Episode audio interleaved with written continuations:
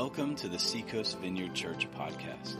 We are a vineyard church located in Myrtle Beach, South Carolina, and we invite you to enjoy this message from God's Word.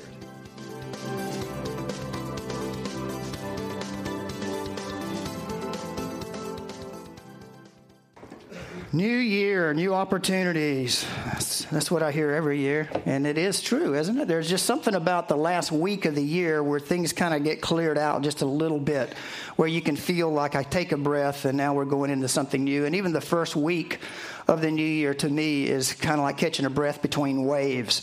You know, like it, things slow down just a moment.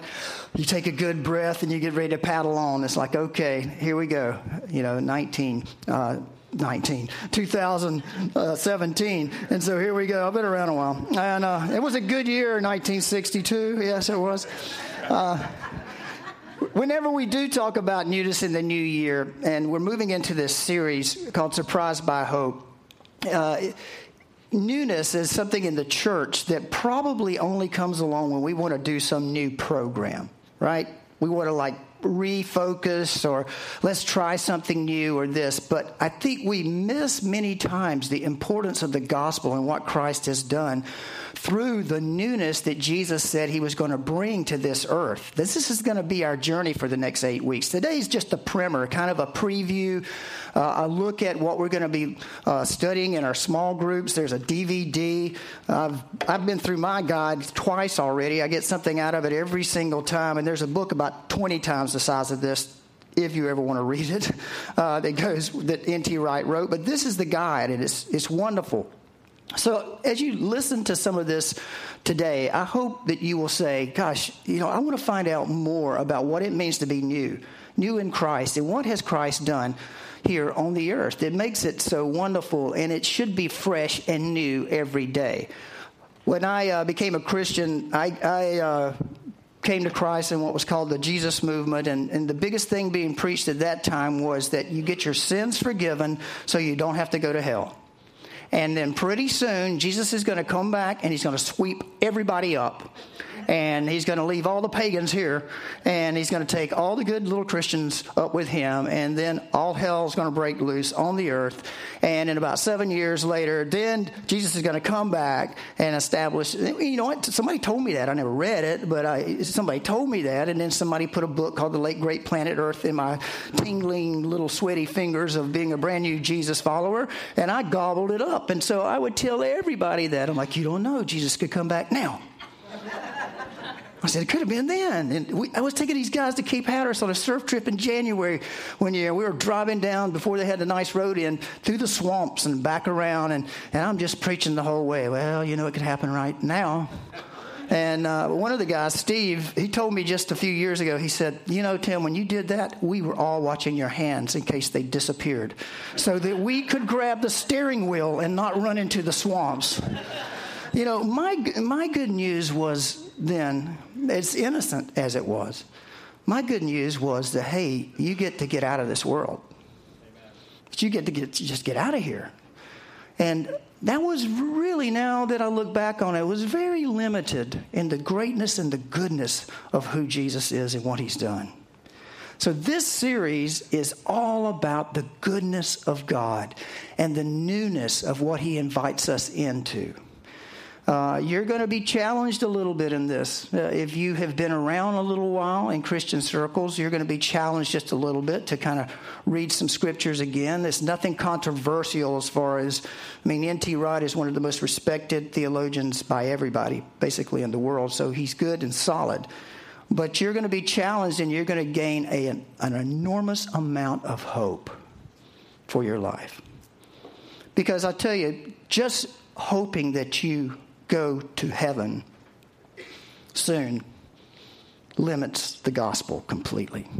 That is so, so limiting. But what has God invited us into, and what is he doing? That's what we want to talk about. And that's what we're going to talk about today, and we're going to be about over the next eight weeks. At the end of at the end of our journey, we're going to celebrate. Like, today's a preview. Uh, the last Sunday, I'm hoping that many of you will say, gosh, Tim, we'll get you on video or whatever. This is what I learned. This is what I found out. I knew there had to be more to this than just escape. and uh, and we can get you and uh, on on the video. We can celebrate, and that eighth Sunday we can come together and just have a wonderful Sunday celebrating, knowing what God has invited us into, and what He has done on this earth. Um, So today, like I said, is a preview. We're going to read from Second Corinthians five seventeen, just one verse this morning to launch out. Second Corinthians five seventeen. Uh, this is Paul writing, obviously, from the term Second Corinthians. It's this second letter that we know of, uh, written to this group in Corinth. They've, they're a very interesting church in Corinth, very uh, flamboyant in some ways, and active and exciting, and bragging on their spiritual gifts, and and uh, just kind of out of control a little bit. And Paul had to go in and first the first letter and deal with some things. And then the second letter that he writes to this coastal town, middle of commerce, and there's so many different types of people in this city, kind of like ours, and, and uh, so much trade and all going on. Uh, evidently, there is something that's happened between the church and Paul, and, and there's a little bit of a rub going on somehow. And so Paul is speaking to them and trying to say, don't fall back into the old way. Don't fall back into your old way of looking at life, your old way of doing life. No, come on, let's see what Jesus did, which is the same thing I would say to all of us. Let's don't fall back. Let's just don't hit a rut. I mean, Christianity should never be a rut, ever. Now, life can be a rut, but not with the perspective. Perspective's everything, right? Once we have the right perspective, God's perspective of what this earth is about and who we are and what we, our part is to play and what Jesus has done, it changes everything. And so Paul is trying to say, look, look forward. Look to what God has done in Christ to you guys. You need to look at me the way Christ looks at me, the way, the lens that He has given to the world through Himself. You need to begin to look at me, and I need to look at you that way. And then we read these words that some of you, some of you have uh, read before. Therefore, if anyone is in Christ, the new creation has come. The old is gone. The new is here. In the original language, it really goes, therefore, if anyone is in Christ, and then it's like, it's just dash new creation. There's no verbs in that latter part. So it's like a sudden announcement. Like, if you are in Christ, bang, new creation.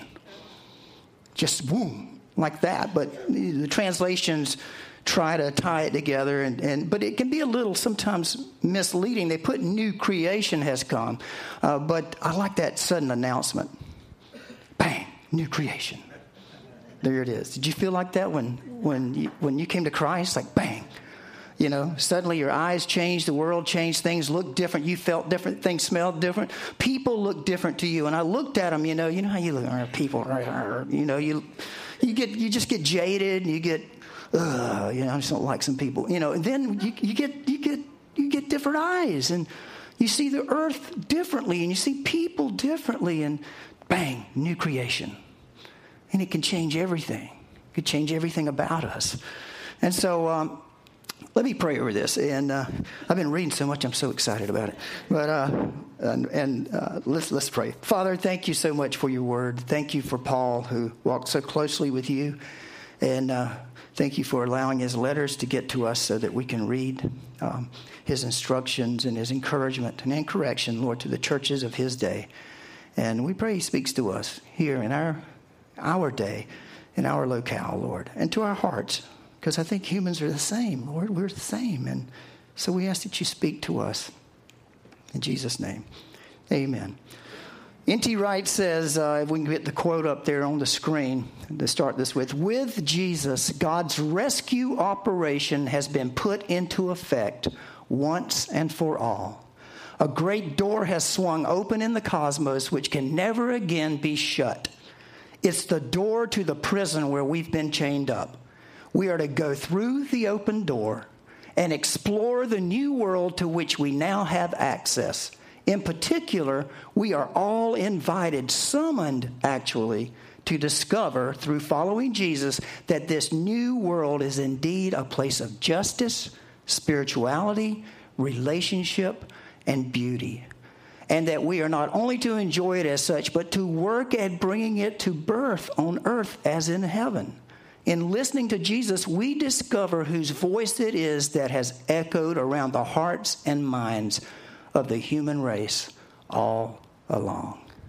And I think what he mean, means at the end of that is somehow in all of us there has been this pull, this hunger, that there is indeed more to understand about this world and what is it. And many of us go through different religious paths and or through all kind of ways to make sense of life. And, and Wright's version of this is as we ponder this and as we walk this and as we come to Jesus, we find out that it was Jesus all along that was pursuing us and calling us to understand life, to understand purpose, and to understand who He is. So what does it mean to be, this is your fill-in, what does it mean to be in Christ? If you are in Christ. That's kind of an odd saying, isn't it? In Christ. But it's one of Paul's favorite statements. He uses it quite often in uh, his letters, in the epistles. But what does it mean? Therefore, if anyone is in Christ, found in Christ. Um, I, I think of it this way. I'll give you a good little uh, mental practice in a minute. But it's like coming in here this morning. We are all in this building. We are here, and you guys have kindly given me your attention, and you're listening. And so it, it, that's a part of being in. We are in this building, right? We're in here. We're in the vineyard this morning, the building that the vineyard owns, and we are learning about God. Being in Christ means being hid in Him. And there's there's actually a, another scripture that says in Galatians three three, "For you died, and your life is now hidden with Christ in God." Now, you, this sounds real mystifying, doesn't it? I mean, when you think about it. But this being in Christ means you have died with Christ, but you're alive in Christ. We took communion just a few moments ago. That was a celebration of what? The new covenant, right? The, we have two, we have two uh, traditions in the church that we practice. One is baptism and one is communion. Both of them have everything to do with new and death. Because anytime there is something new, there is death to something else. And so being in Christ is like when we baptize people, I always say, hey, you're going down into the grave, right? Your old life, you're going down, down, down into the grave. And when that water washes over you, you are buried. Just like Christ was dead and buried, you are in it. Now, if there wasn't Christ, that would be it. We just hold you down. And I mean, no life, right? Right. But here's the thing, you know, here's the thing. You are in Christ. Now, what happened to Christ? That wasn't the end of it, was it? Right, it wasn't the end. Woo, out. Life. You getting this? Those who are in Christ, new creation. New creation. New agreement with God. New covenant. Um, a lot of this, this uh, whole... let's say template for this is based in the Old Testament as, as God chose a people, Israel, to be His people and to bring the Messiah through. Now, you know how the story goes if you've read the Old Testament, right? They do pretty good for a while, then they mess up. They mess up bad. God goes, okay, you want to mess up? I'll send you into exile. Go. You know, Egyptians come along, take them, take them as slaves, Babylonians, Assyrians, different points of exile and taken. And then they cry out to God. God hears. God goes, okay, you guys, you figured it out. You know, it's better to follow me. Okay. He deals with the Egyptians. He deals with the Assyrians. He deals with the Babylonians and Romans, whoever. And up they come and off they go on their trek through the wilderness. Free. God gives them the law. God speaks to them, says, I've got a promised land for you. Right? They get to the promised land. They don't obey. Babylonians come in, take them captive. They cry out to God. God comes, releases them. It's over and over and over again. Israel never, never completed, never fulfilled the call. Of course, God knew that all along.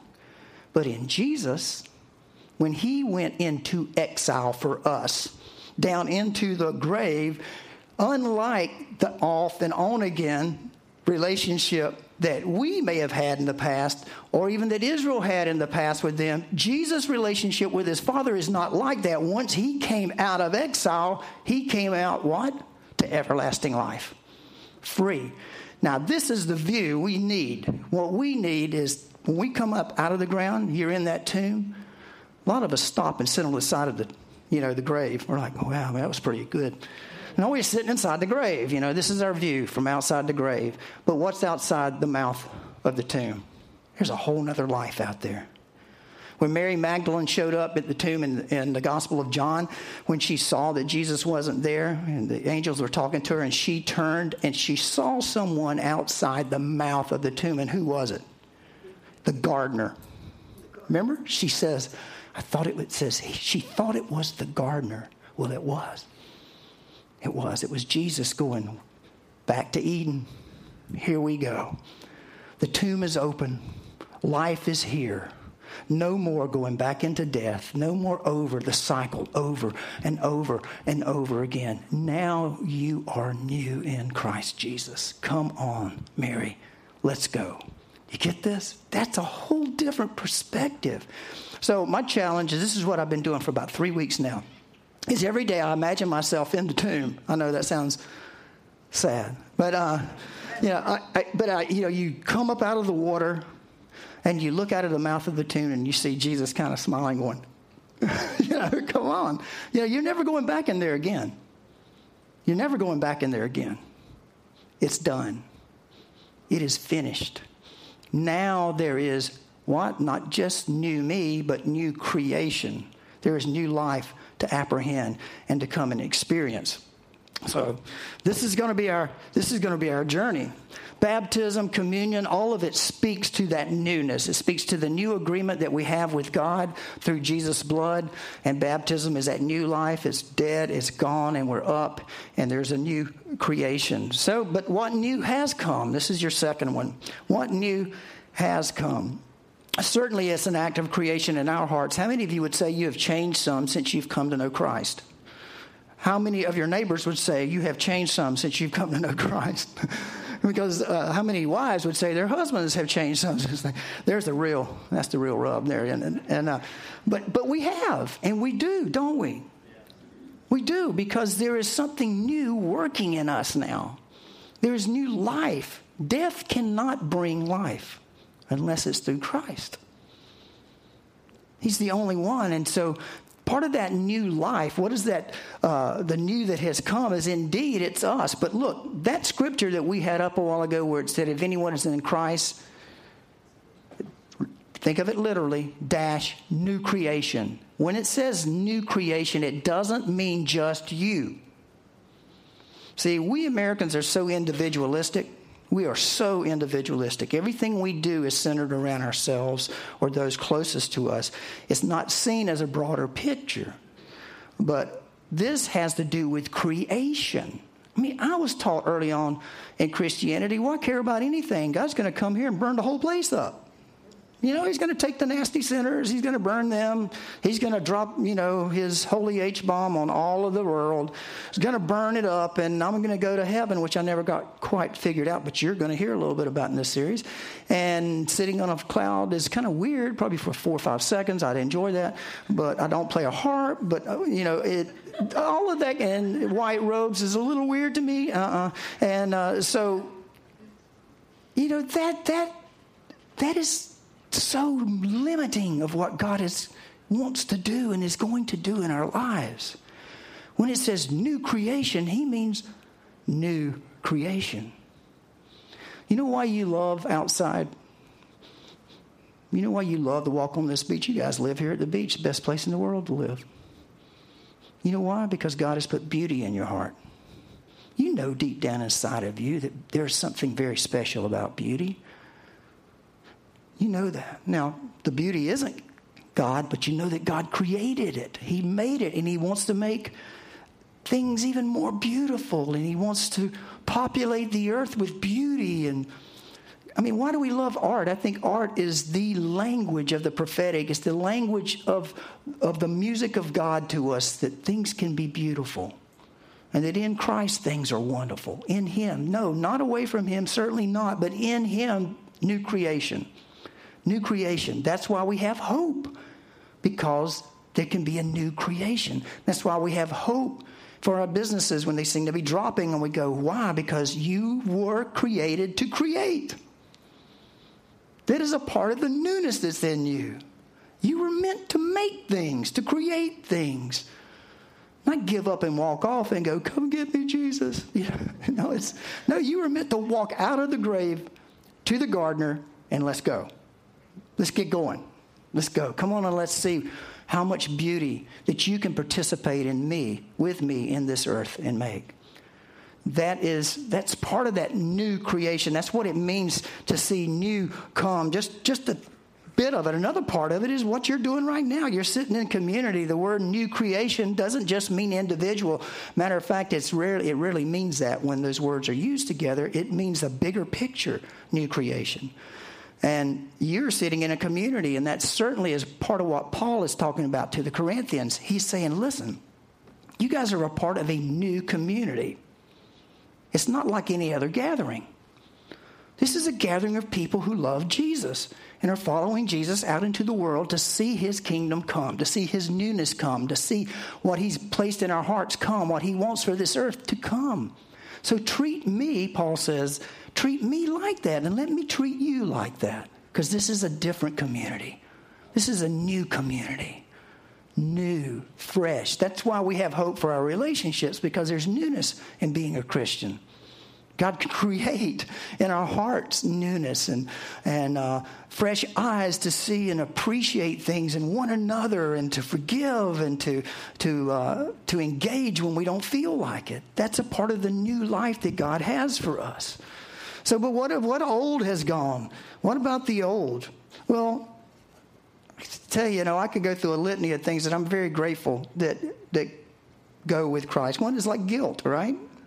I think guilt is good when you're guilty. It helps you it helps you realize, you know, that you did something wrong.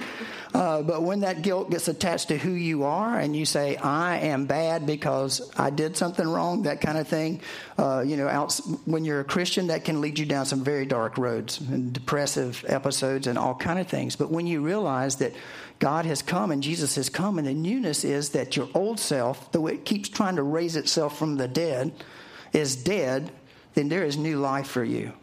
Every time you fail or something, that was like your old life. And you see the contrast between the old and the new. And you go, I so much want that new. And yeah, and we're in between the ages of what they call the already and the not yet. Jesus has come. He's released his power. He has shown us how to live. And one day he will return. He'll set it up on this earth like it should be. And everything will be put to rights. And in between the time, we get to practice. We get to say, thy kingdom come here on earth as it is in heaven right now. You ever pray that when you're having a very tough time with someone, a situation, in your business, in your home? Your kingdom come right now, God. I want your new life, your kingdom to come right now to my heart, my affections, my mental cap- capacities, the way I think, my wisdom. Help me go through this in a new way. Give me a new perspective. So the old has passed away. It means the old way of doing business, the old way of looking at people, the old way of appreciating the world, the old way of looking at God. All of that has passed away, and the new has come. When you look at someone, when you look at anyone, it can. I mean, God's presence can change the way you look at a person. When you used to didn't value them and you used to didn't care for them, all of a sudden you look at them and you see a person that God loves, and it was his plan for this person to be on the earth. And God, you've put me in front of them. What do I do? How do I participate with you and this person? What's my part to play? That's the newness. Instead of get me out of here, God, you know, that thing. What, what do I do, gardener? Where do you put me in the garden, and help me, help me hoe, and help me, you know, bring forth the life that you want me to bring forth? How do I do this? Help me, God. Let me follow you. Gardener, bring me those new seeds of life and let me walk with you. The old is gone. The barrier between God and us is gone. It's it's gone. It's down. Now we have free access, the scripture says. You don't have to grovel If, if God is here, you don't have to, you know, how all this science fiction, they're trying to get to the reactor and they're, you know, they're clawing their way in and all the power's coming at them. You don't have to do that anymore with God. It says the door is wide open because of the newness that's in Christ. And now a welcome mat has been laid out for you to come. That separation is gone between you and God because of Christ. You have free access. You don't have to ask me to go. You don't have to ask a priest to go for you. You don't have to ask anybody to go for you. You can go. Now, it's nice when other people pray with us like we always like, but you have access, full access, and you didn't have that before, but you've got it now. That is something wonderfully new, wonderfully new for all of us. Uh, you're going to hear a term over the next six weeks, like a, a term that's vocation. Wright loves that term, vocation. I talked uh, I talked to some businessmen last week at a at a Bible study, and I was thinking about this word vocation. The word vocation means to call. Did you know that? It's it's a holy word, really, but we all say, what is your vocation? In other words, what do you do for a living? But in the word itself, the Latin in the word is to call. It's like a holy calling. Whatever you do, whatever you do, whatever your vocation is, is your call. You get that? That is your call. In the moment, now, your vocation. What is it that God wants to do with you right now where you are? With new eyes to see, we can see that there is no mistaken point in our lives, that whatever we find our hands to do, we do it with all of our heart. And in that moment, that is our vocation. And so it becomes a holy thing at that time. Becomes, I mean, it's a new perspective, is it not? And so everywhere we go and all that we do is a new moment in time. It's a new, it has its own Uh, possibilities, new possibilities every day because of what Christ has done. And so, you know, the challenge, and, you know, if you want to ask the question, what difference does it make? Well, it makes a huge difference. It makes a huge difference between living the old way and not taking advantage of the newness that Christ offers you and going back to the old status quo or the same old, same old. But when you know you've been invited into a new life, now, this doesn't mean there's not pain. Suffering, believe it or not, is a part of this. It's a part of it because we do not grieve, though the Scripture tells us, as those who have no hope. Amen. Doesn't mean we don't grieve, but it means that we don't grieve like those who don't have hope. Yeah, we feel sad and we feel lost and we cry and we miss things and we, but there's a hope beyond our moment. That is new. That is new. That's not mind tricks. That's new. That's a new thing that Christ is going to come and put all things to right one day. And until that time, I'm going to be about my Father's business doing the same thing right here and right now. So if I suffer loss, I'm going to redeem it by being with someone who has suffered loss. Whatever is taken from me, I will give back to the person that is suffering it now. That's the Christian thing, right? That's one of our calls. That's one of the things. That's new life, is you come alongside someone with the comfort that you've been comforted with, and you give it away. You give it to the next person and the next person. And when we go through these trials and these times, they become the hotbed of new relationships and, and a new aspect of God's kingdom coming to restore the brokenhearted and to be there for those who are lonely. So we're going to launch into this series next week. You've got this week to find a small group and uh, or start one. Uh, you'll love N T Wright because he's an Englishman, and uh, he he talks. Uh, the talks are short and uh, they're very meaningful. And this gives you guys an opportunity to dig a little deeper than you have before. But it's very approachable and very understandable. It's for the whole church, but it will help you dig a little deeper and to shore up your belief system. And I think it's going to excite you. I think you're going to really, really like it. I want to close today with this uh, quote from Wright. He says, "The challenge of the gospel is to live cheerfully in that new world." That's the challenge, isn't it? For us to live cheerfully in this new world that God is making. Let's pray. Father, thank you for your word today. I pray that you'd open our hearts up and our understanding over the next few weeks. And Lord, I pray right now that uh, if there's anyone here who does not find themselves in you, uh, that they would simply, simply acknowledge that you are the way, that you are the truth, that you are the life, that you came to give life and life more abundant, Lord. And so I, I would ask you, maybe, I think it's good for us to to say, yeah, this was the moment in time when I took my faith seriously. This is the moment in time when I decided I was going to begin to pursue God.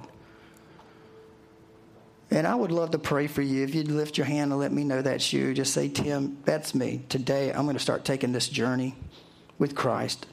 I'm going to begin to follow him. Would you lift your hand? Let me pray for you.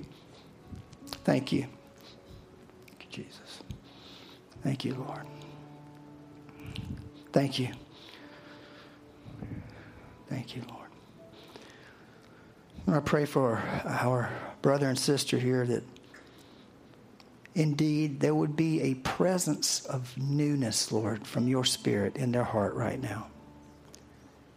Behold, you make all things new. Former things have passed away. That's what your scripture tells us. And behold, all things are new. So bring your newness of life to my brother, to my sister, in this moment. Now. Thank you.